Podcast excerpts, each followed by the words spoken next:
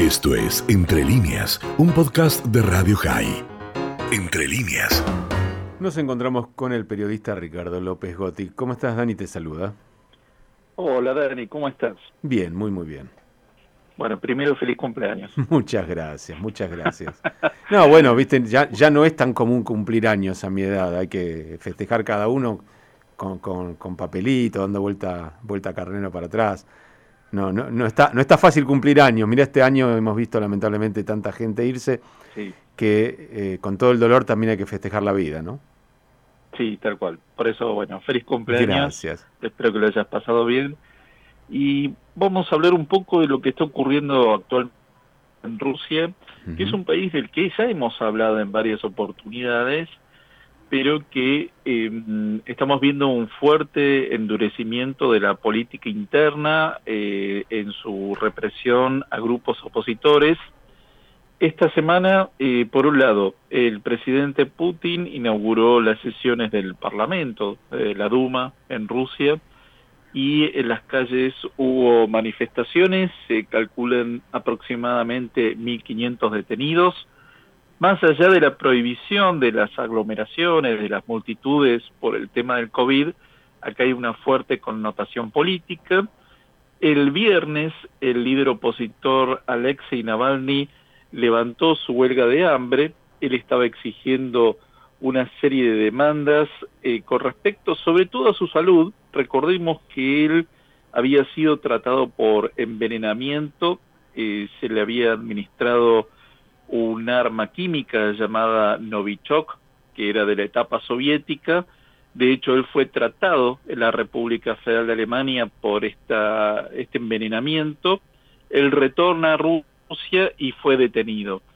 Bueno, en prisión él estaba cumpliendo una huelga de hambre, la levantó este viernes, pero sí lo que se está viendo es que se está reprimiendo ya con mucha fuerza a los distintos grupos vinculados a Navalny y la aspiración de él es a que su fuerza política pueda presentarse en las elecciones legislativas de otoño, del otoño del hemisferio norte. Así que, por un lado, estamos viendo que está siendo cada vez más cuestionado la movilización que ha tenido un despliegue importante de la flota en el Mar Negro, pero a su vez también se está endureciendo internamente hacia quienes lo cuestionan. Y acá hay un tema muy interesante de, del esquema político de Putin, porque uno observa que hay partidos de oposición, pero en la práctica son absolutamente instrumentales a su política y de hecho han avalado todo el proceso de la reforma constitucional para que Putin pueda tener 12 años más en el poder. Sí, y al que no le gusta mucho Putin y se opusiera a eso, el, el destino que le espera en general suele ser complicado.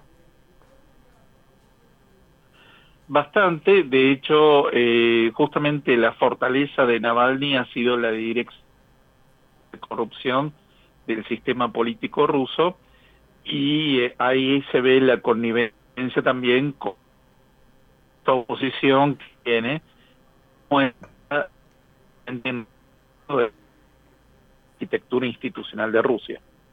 Bueno, vamos a seguir el tema porque lo que sucede en Rusia afecta tanto a todos los demás países que, bueno, nosotros mismos eh, somos parte de esa política o de esa geopolítica porque de alguna manera la llegada de la vacuna Sputnik tuvo que ver con, eh, con, ese, con ese concepto de penetración rusa eh, y de alineamiento de, de la Argentina con, eh, con Rusia. Así que bueno, veremos. Abrazo grande como siempre, gracias y nos encontramos en una semana. Abrazo, buena semana. Allí estaba el periodista Ricardo López Gotti. Esto fue Entre líneas, un podcast de Radio High. Puedes seguir escuchando y compartiendo nuestro contenido en Spotify, nuestro portal radiohigh.com y nuestras redes sociales. Hasta la próxima.